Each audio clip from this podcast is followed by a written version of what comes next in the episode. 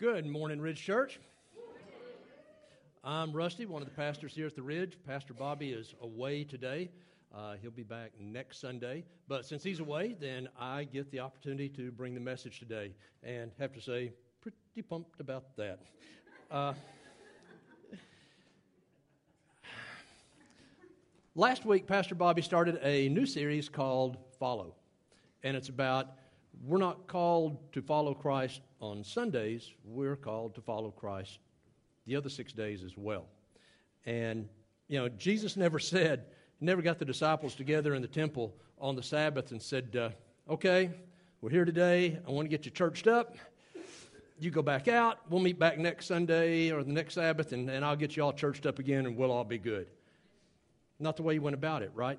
As a matter of fact, in Luke uh, chapter 9, verse 23, it says, And he said to all, If anyone would come after me, let him deny himself and take up his cross daily and follow me. Daily. It's not a one day a week thing, it's an every day a week thing. Okay?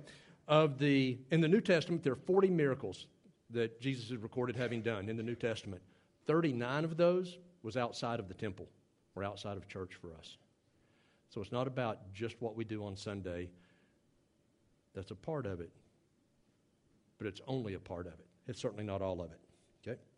So this whole follow thing, this whole what it following Christ the other six days of the week, what does that look like with skin on it? Or what does that look like in real life? And that's what the whole series is geared to, to really focus on. And today we're going to zero in on a particular area, and that's on family and parenting. Okay? Family and parenting. And we're going to start out with the scripture that starts in Psalms. And we're going to go Psalm 127. Uh, it's a short chapter, and we're going to read verses 1 through 5. And I'm going to ask you if you would please stand with me. I know you just got comfortable, but go ahead and just got your coffee ready, but go ahead and stand up. And if you would read this along with me, okay? Unless the Lord builds the house, those who build it labor in vain. Unless the Lord watches over the city, the watchman stays awake in vain. It is in vain that you rise up early and go late to rest, eating the bread of anxious toil, for he gives to his beloved sleep. Behold, children are a heritage from the Lord, the fruit of the womb a reward. Like arrows in the hand of a warrior are the children of one's youth. Blessed is the man who fills his quiver with them. He shall not be put to shame when he speaks with his enemies in the gate. Let's pray. Father, we do come to you and uh, we want to honor you with our, our worship, our praise. We want to honor you by, by taking in the message that you've given for today. Father, I ask that you open minds, open hearts to receive in the, the intent that is given. Because, Lord, we know that you are an encourager. So help us to, to be encouraged to come to you, not just on a Sunday, but on every day of the week. In your son's name, amen. Okay, great. Go ahead and have a seat if you would, please. I'm sure you've heard the old saying that it takes a village to raise children. And it is true, isn't it? It really is. We count on a lot of people to raise our children. Uh, we count on other family members. We count on friends. We count on neighbors, on babysitters, on teachers, on coaches, on just anybody we can. There's just times that we need help. Uh, it, it is a huge, huge task. And it is true, it does take a village to raise a child. So if you're sitting here today and your thought is, okay, if this is on parenting and I don't have any kids, this is cool, I'm off the hook. No, you're not. Sorry, you're part of this village. And right now, we have a lot of kids in this church, and we have a bunch downstairs, we have some upstairs. Being part of the village, part of your responsibility. So don't zone out on me. You need to stay focused. Okay? Um, basically, I have two families, essentially. I have my biological family, which includes my daughter and my sister and, and other relatives. And I also have my church family, my spiritual family, right? And it's very, very apparent last fall when I went through a little, little issue and had to have some surgery done and stuff. And, and my church family rallied around me. My church family was there for me. Same way raising our children, or children, child, raising our child, our church family was there. It was a huge part in raising her. So, you know, we're united as a family because of our Heavenly Father. We're united through Christ to our Heavenly Father. And we need to take a look at that as, as also being family. Okay? Now, before I get started, I don't claim to be an expert on parenting. I, I just don't. Uh, far from it. I, I, you will never hear me claim to be an expert. I am a parent, so I do have some experience. I've been a parent for over 25 years. Uh, this slide is of me and my daughter, Allie. There we go. Me and my daughter, Allie. That was when I went to see her a few weeks ago. She lives and works in North Carolina. Uh, very proud of her. She is, without a doubt, a huge gift uh, and a huge blessing in my life. Uh, so I, I do have some experience, but in that 25 years of being a parent, I have managed to run the full gamut of parenting. And she'll tell you now, if you were to ask her what kind of dad I am, she'll tell you that I'm an awesome dad. I think she gives me way too much credit, but and there may be some others that would agree with her, but just for transparency, there was one time in her life, not a short period of time, that I was just a sorry father. I didn't do it very well at all. Not at all. I depended almost totally on her mother to do all the parenting while I was working. When I cannot remember a time in my adult life where I've had just one job. And when Allie was about five or six, I had five jobs at the same time. I was a full time teacher. I coached three high school sports. I coached golf, girls basketball, and girls fast pitch softball. And those of you that know about high school sports, there's no such thing as a seasonal sport. Every sport is year round. And I was also serving as the media director at one of the larger churches here in town. Five jobs. When Allie was about six or seven, God said, Enough's enough. And He put an end to my coaching career, a very abrupt end to my coaching career. I was not happy at all. But it didn't take long for me to realize that that was probably the best thing that could have ever happened, especially when it came to my parenting. The real eye opener. Sorry, I'll go ahead and get out my handkerchief now. Give me a minute. the real eye opener came about a month after I got out of coaching when Kay, my late wife and Allie's mom, overheard my daughter tell one of her friends that she always knew that I was her daddy. But she thought that a dad was just somebody who mostly just spent the night at your house.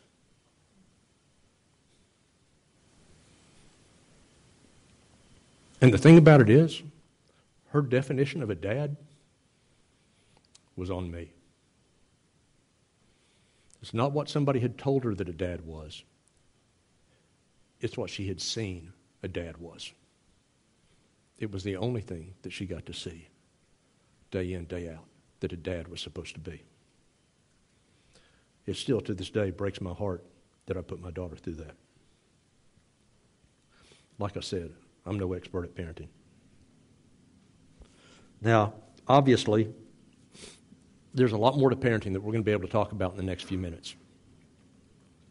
But I do want us to focus in on three key principles, okay?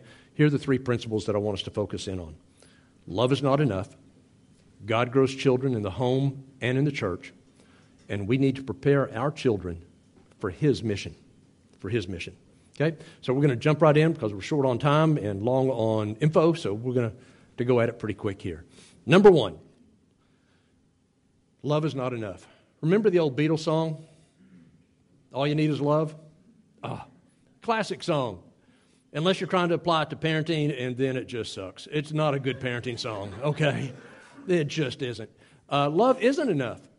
Is love important? Yeah. Yeah, nobody's disputing that. Love is really important, but is it enough? No. Uh, my mother used to have a statement, I'm probably sure you've probably heard it too if you're from the South, love don't put bread on the table. Right? It just doesn't do it. You're going to need something more than love. We can love our children and still be terrible parents. I love my daughter when I had five jobs.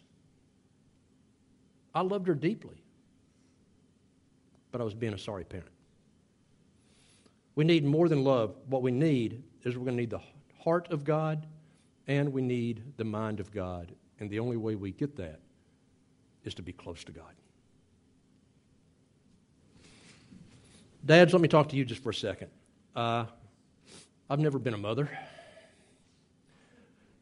I know it's a confession. I know it shocked you. i know. I took you back there for a minute. You had to think about it. I haven't been a mother even though I've been called a lot of things that had mother somewhere in the reference.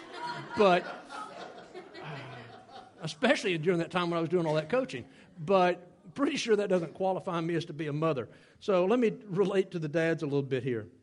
Men, we're called to lead our family beside our wives, not domineering over them, not dumping all the parenting chores on them while we go hide at work.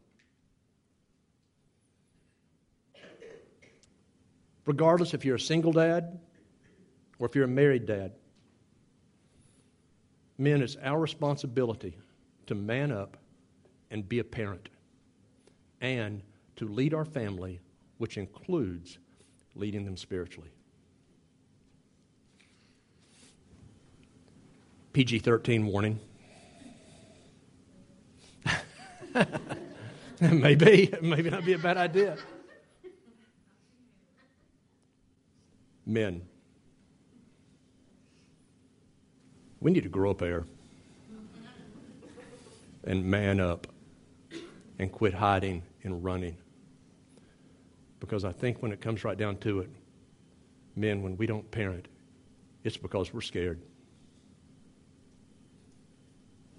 It's time to man up and be a parent and lead our family and lead our children, including spiritually. You can't put parenting, back to everybody, back, you can't put parenting on autopilot, okay? Simply providing for our children isn't enough. Yes, we want to provide for our children. We need to provide. We're called to provide for our children. That's, that's a given. But as parents, we should be able to distinguish what our, what our children want and what they need. And we all know as parents, that's a big, big difference, right? It's a big difference a lot of times. And those needs, those needs include our time and our leadership. There's a myth that we spend less time with our children now than we have in the past. Did you know that research actually shows that we spend more time with our children today than we did in the mid 60s? We actually spend more time with them. Quantity of time isn't the issue, quality of time is the issue. I'll give you an example. When Allie was little, and I had these five jobs, when I was home and when I wasn't on the phone talking to some other coach about scouting reports or whatever, or coming up with practice plans, I liked my downtime. And I justified to myself I needed some downtime, and that was usually by watching a ball game on TV. Well, Allie would come running in and she'd want to play. Well, I would want to watch the ball game. So I invented a game called Lazy Dad Hide and Go Seek. It was an awesome game. Allie would come running up to my recliner, want to play. Great, let's play Lazy Dad Hide and Go Seek. She would get all excited. Okay? Ready? I'll count to 10. You go hide. I'd close my eyes. Okay, so I only closed my eyes to the count of two because there was a ball game on. But I, I would close my eyes and I would start counting. I'd get up to about, you know, finally get to and go eight, nine, ten. Ready or not, here I sit. Allie, are you in the bathroom? No. Allie, are you in your bedroom? No. Allie, are you in my bedroom? Yes. Allie, are you hiding behind the door? No. Are you hiding behind my bed? Yes. Found you. She'd come tearing back into the living room, laughing and giggling, coming right up to the recliner. Let's play again. Let's play again. Now, if you ask her today what one of her favorite childhood memories are, she will tell you lazy dad, hide and go seek.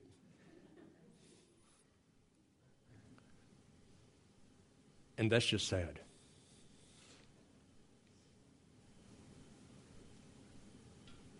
That one of her childhood memories, her favorite childhood memories, is the time that she had her father's attention.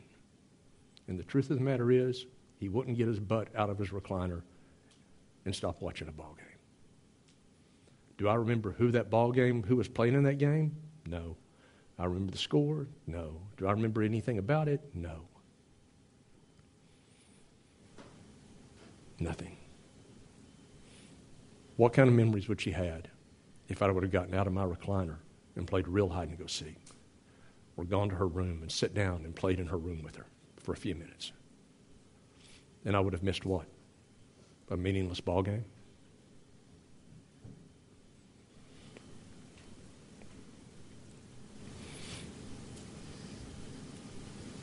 We all agree that our children should be one of our main priorities in our lives.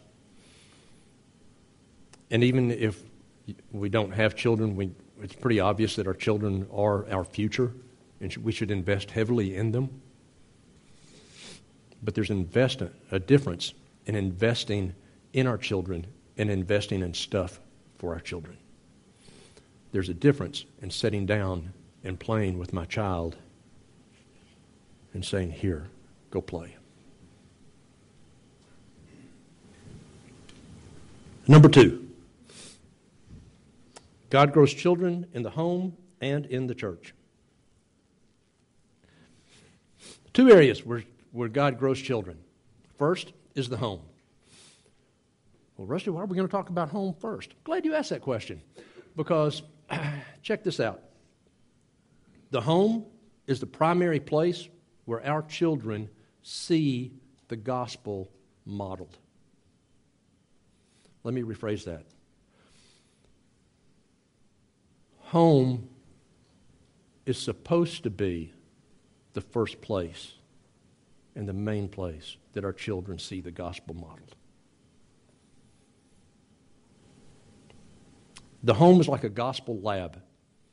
If, they, if you bring them to, to church on Sunday and they're downstairs or whatever and they learn about some stuff, just remember, you know, remember when you had in school and you had a class and then you would spend lab really putting it into application. Well, that's what home is. Home is the gospel lab.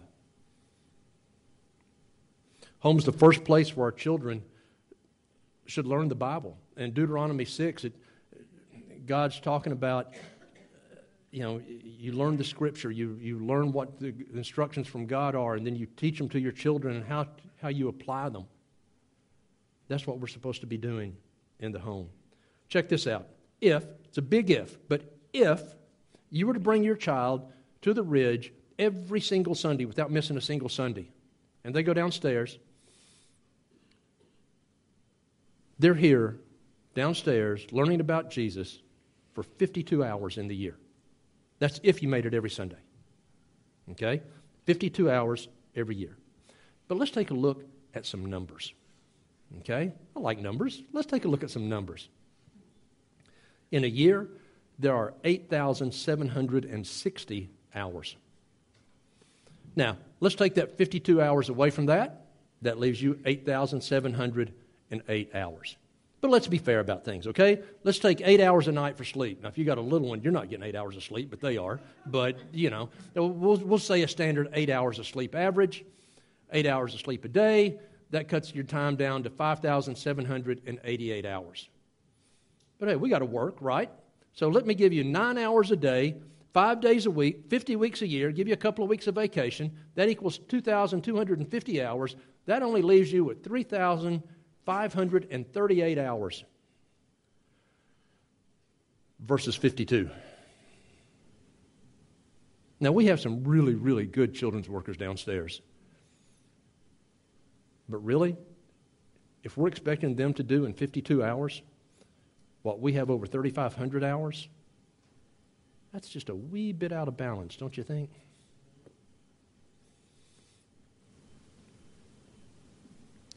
Some questions for you. Do your children know your story when it comes to meeting Christ? Do they know how you met Christ? Do they know how you came to Christ? Do your children see you worship at home or just at church? Or, for that matter, what do they see when they come to church and they watch you at church and worship? Do they see you worship? Are you showing them that the definition of worship is to come, stand, stare, sit, stare, go home? Next week, repeat. And I, we can get into a lot of discussions on different different ways to worship, and, and, and that's fine. I know people worship different ways. I got that, and I'm, I'm good with that. And, but remember, we're modeling what worship is supposed to be. And even if you don't have children here, you don't think kids watch you? Oh, my word. They're always watching. What about the Bible? When do they see you read your Bible? Is it just when we read something in church on the screen? Do they see you with your Bible out? Do they see you reading your Bible at other times? Praying? Do they see you pray? Hear you pray? Other than maybe occasionally over a meal? Why is it that so many adults are horrified by the thought of actually leading prayer in public? What if right now I called on you by name to come up here and lead prayer. For some of you, it would be good. For some of you, we would need a cleanup on aisle three. it just wouldn't be pretty. Why is that?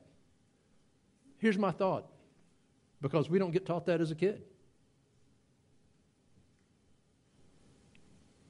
My mother was a Christian.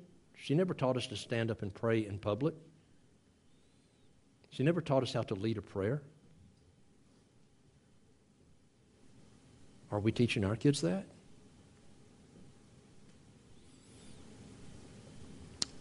How about grace, mercy, forgiveness, both giving and receiving? What about when that guy cuts you off in traffic? Are you showing mercy and grace and forgiveness when you wave at him? Are you using all five fingers? or not? Kids are watching. And our children, any child, will learn quicker, more effectively, and more often by what they see than what they hear you telling them. If they hear the words coming out of your mouth, but they're seeing everything different, they're not buying what's coming out of your mouth. Now, at home, we should be telling our children, we should be explaining to them what sin is and who God is and, and God's purpose and God's love and things like that. And, and that can be tough. And, and there are a lot of different ways to go about doing it. You know, eh, you come to church and you expect everybody to say, well, you know, you need to sit down with the Bible and have a family Bible time. And, and there's nothing wrong with that. There's nothing wrong with that. But there are other ways to go about it too. When Allie was, I'll give you an example. When Allie was in middle school and high school, Thursday nights, 8 o'clock, set in stone, she was to be at the house, I was to be at the house. If one of us wasn't there, it better be something big and it better be something completely out of our control. Because Thursday night at 8 o'clock, Survivor came on TV. and we weren't missing that. That was our daddy daughter time, Survivor. Now, has anybody ever accused Survivor of being a gospel related show? No, no, not unless they were smoking something at the time. No, that, that's not going to be referred to that, right? But that led to some of the best conversations she and I had when she was in middle school and high school. We had conversations about grace and mercy and forgiveness and revenge we had conversations about sexuality and homosexuality. We had conversations about being a Christian in a non Christian environment, having your faith held against you, how to hold up, how to hold to your principles and to your values and your faith in times that are a major struggle, even if you know that it's going to cost you an opportunity to get what your goal is. but to stand in and stay the ground. We had more conversations during that show and related from that show. There are a lot of different ways to look for opportunities to teach your child about the gospel and to reflect it to them. Don't limit yourself. Now, at this point, I, I get if if you're a parent and you're starting to go, I, I don't do that, and I don't do this, and, and uh, again, that's, this is not coming from a place of, of pride. I've, I certainly haven't been an awesome parent. I've been blessed to have an opportunity to go from a very self centered, jacked up idea of what a parent is supposed to be to being able to understand just how much my Heavenly Father loves me and how good of a parent He is to me, and then me trying to turn that around and show some, some instance of that to my daughter as much as I can. And you might be worried that, that you're not doing things right. You need to understand you're in a perfectly safe place because you're in a place of jacked up people. Okay? And we've all made mistakes, and we all continue to make mistakes. You're going to be hard pressed to find a perfect family in the Bible. Mary and Joseph, Jesus' earthly parents, go to Jerusalem, head back, forget the kid. Forget the son. How do you forget the Son of God? How are you on the way back and go, well, gee, you know, we've got, where's Jesus? I mean, he's only the Son of God. Where'd he go? I mean, they just didn't barely forget him. I mean, they hardcore forgot him and had to go back and try to find him. So you're not going to find a lot of perfect families in the Bible. Okay? So don't beat yourself up about you're not a perfect parent. Uh, don't. Okay? That's not what this whole, whole message is about, too. You need to understand that it's never too late to model the reflection of the gospel to your child. It doesn't matter if your child is in elementary school, if they are younger, or if they're in middle school or high school or even grown. It's never too late for us as parents to model that to our children. Second, the church. God grows our children in the church. Reggie Joiner, who is a family pastor at uh, North Point in Atlanta, Andy Stanley's church, he was also the founder of uh, an organization called Orange. We actually use the Orange curriculum downstairs for our kids said that uh, kids need a second family, the church. You need to understand that your kids have a second family away from you. As a high school teacher, I see it all the time.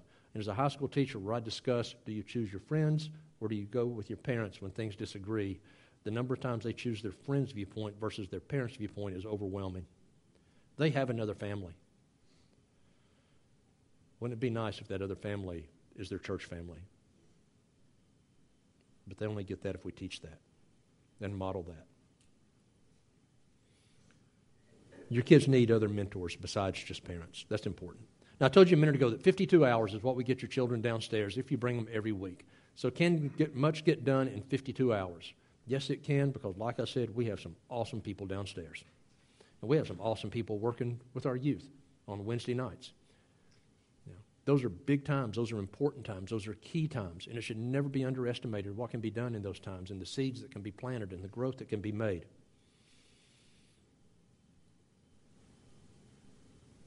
But we need more. We do need more. And, and if you can't come and, and directly help with youth or with children, there are other ways to help. You can provide transportation. The number of kids that we have that aren't here strictly because they don't have transportation to get here and back, there's a big need for that. Materials. You can provide materials. You can provide snacks. You can, you can help prep materials. You have any idea how big of a help it would be to our children's workers if somebody would come in midweek and prep that material, run those copies, cut all those things off? Holy moly. You ought to see them, you ought to see them cutting. I mean, all, those of you with children downstairs, all those little things that they come home with every Sunday, glued to popsicle sticks and all this other sort of stuff. Somebody had to cut all that stuff out, and it can't be done on Sunday morning. And I don't know how long it takes, but I do know this Thursday night when I was here, I saw Andrea and Samantha. I know they spent over an hour doing it because they were working on it when I got here and they were still working when I left, and I was here for over an hour. And that's not a every now and then thing, and they're not the only ones who do that. We have tons of workers that are, that are just prepping and prepping and prepping. Any teacher will tell you a lot more time goes into the prep than it does into the actual teaching of a lesson. Just being willing to come in and help prep materials and set materials up for them would be a huge help. There are too many ways to get involved, not to get involved. So, are you investing time in our children and on our youth? I'll give you another example. We're just now on the verge of wrapping up painting downstairs. For the last three, four weeks, maybe a tad longer, seems like forever, but it's got to seem a lot longer for some because I haven't been there that long, that many times, and it seemed like a long time.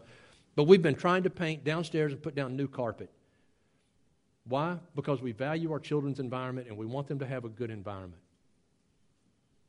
And time and time again, Bobby asked for volunteers, sent out emails, sent out, put it on the blog, sent it on, you know, tons of different ways, asked for help. And we've had volunteers show up and help. We really wanted to do the painting ourselves to really save on expenses.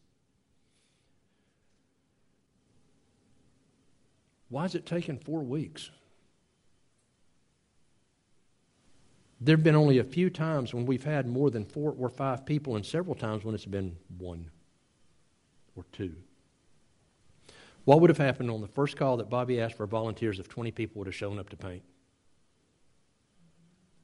We would have knocked out the, the preschool side on one day, and the next time we would have knocked out the children's side on the other.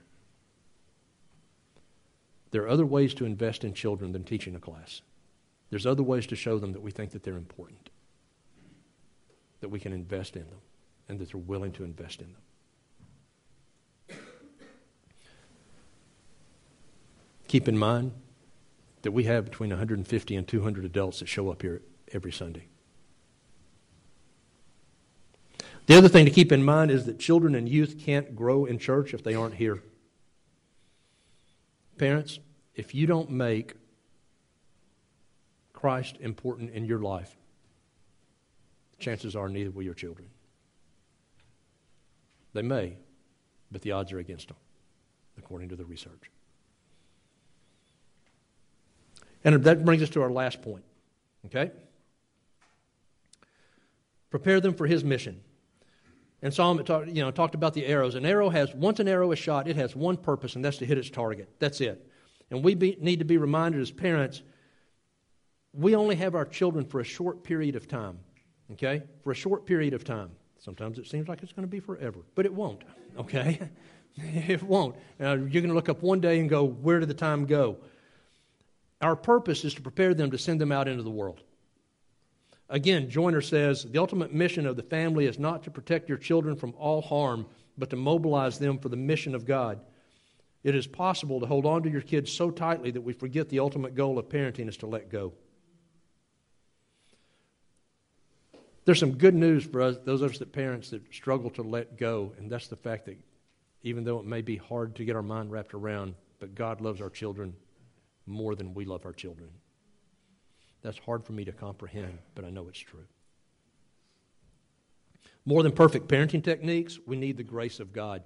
Again, back in, in Psalm 127, it said, Unless the Lord builds the house, we labor in vain. Unless the Lord is the center of your home, you're laboring in vain.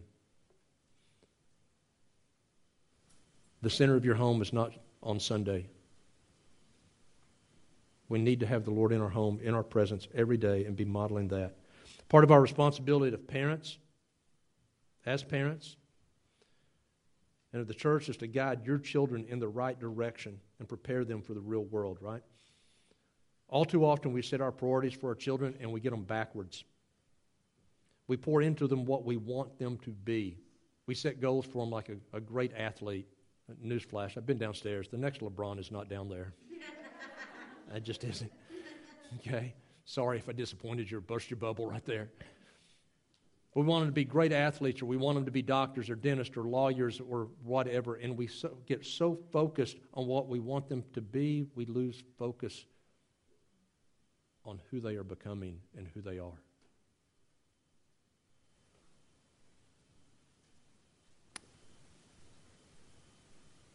As adult Christians, we can agree that God has a plan for our lives, right? But we need to stop and understand that God also has a plan for our children's lives. And that plan is already formulated, and that plan is, everything there is being put into place.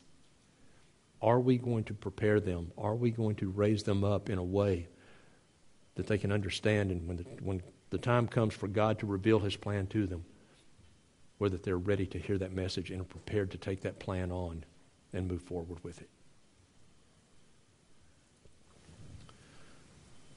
Kids need you to be a mom and a dad more than they need you to be a coach. When I was coaching, I tried very hard and don't know if I ever did it successfully to explain to parents that their child didn't need another coach at home, their child needed them to be a parent at home. I would coach them, I would teach them the skills. What they needed when they came home was somebody to put an arm around them and tell them that they loved them just as much if they were starting or if they never got in the game, they loved them just as much. That they were just as valuable as a person if they scored the winning goal or if they never made it off the bench. I didn't need parents to be screaming at their child because they went 0 for 4 at the plate or missed a free throw that would have won the game. I didn't need parents to be down on them because they lost a game or were losing a lot of games. I needed parents to hold their kid and say, It's okay. I needed parents to talk to them about working through the tough times and the hard times, the disappointing times, to teach them how to lose well and teach them how to win well. I know a lot of parents coach, and they coach their children. If you coach your children, that's great and that's awesome, but when you go home, leave the coach at the school or on the field when you go home, be mom and dad. Because they need mom and dad more than they need the coach.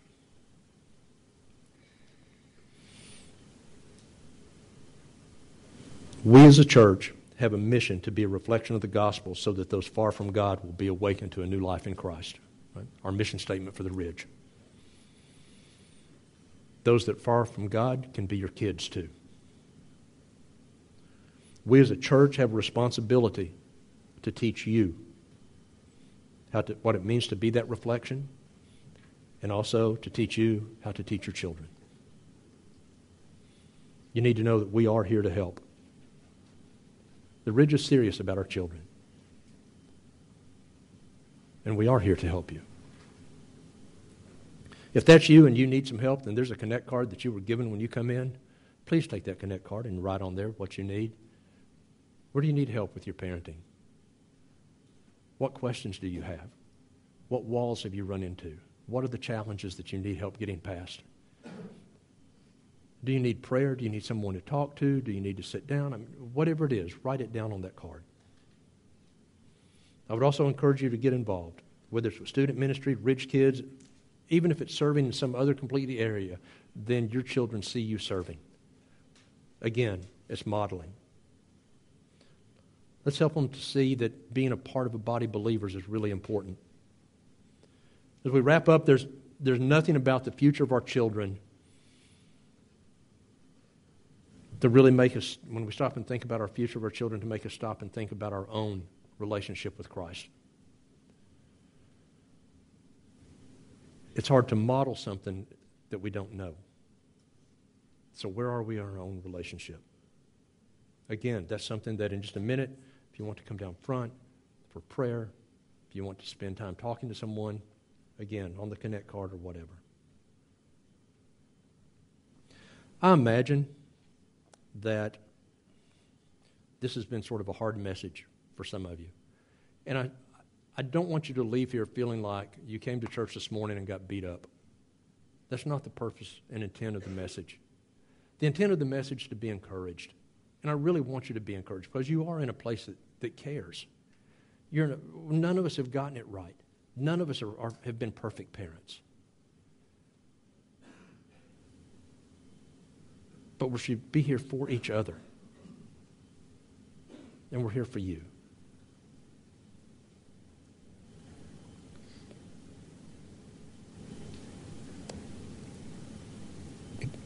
Let's pray. Father, we love you dearly. Father, you have given us the greatest joy that a parent could ask for in a child.